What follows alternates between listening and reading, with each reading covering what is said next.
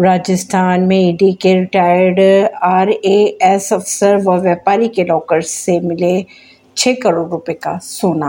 राजस्थान में जल जीवन मिशन योजना में हुए भ्रष्टाचार को लेकर जाँच कर रही ईडी की टीम को बिजनेसमैन ओपी विश्वकर्मा और रिटायर्ड आरएएस अमिताभ कौशिक के बैंक लॉकर्स करीब छः करोड़ रुपए का सोना मिला।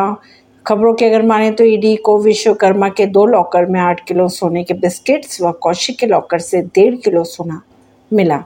परमेश नई दिल्ली से।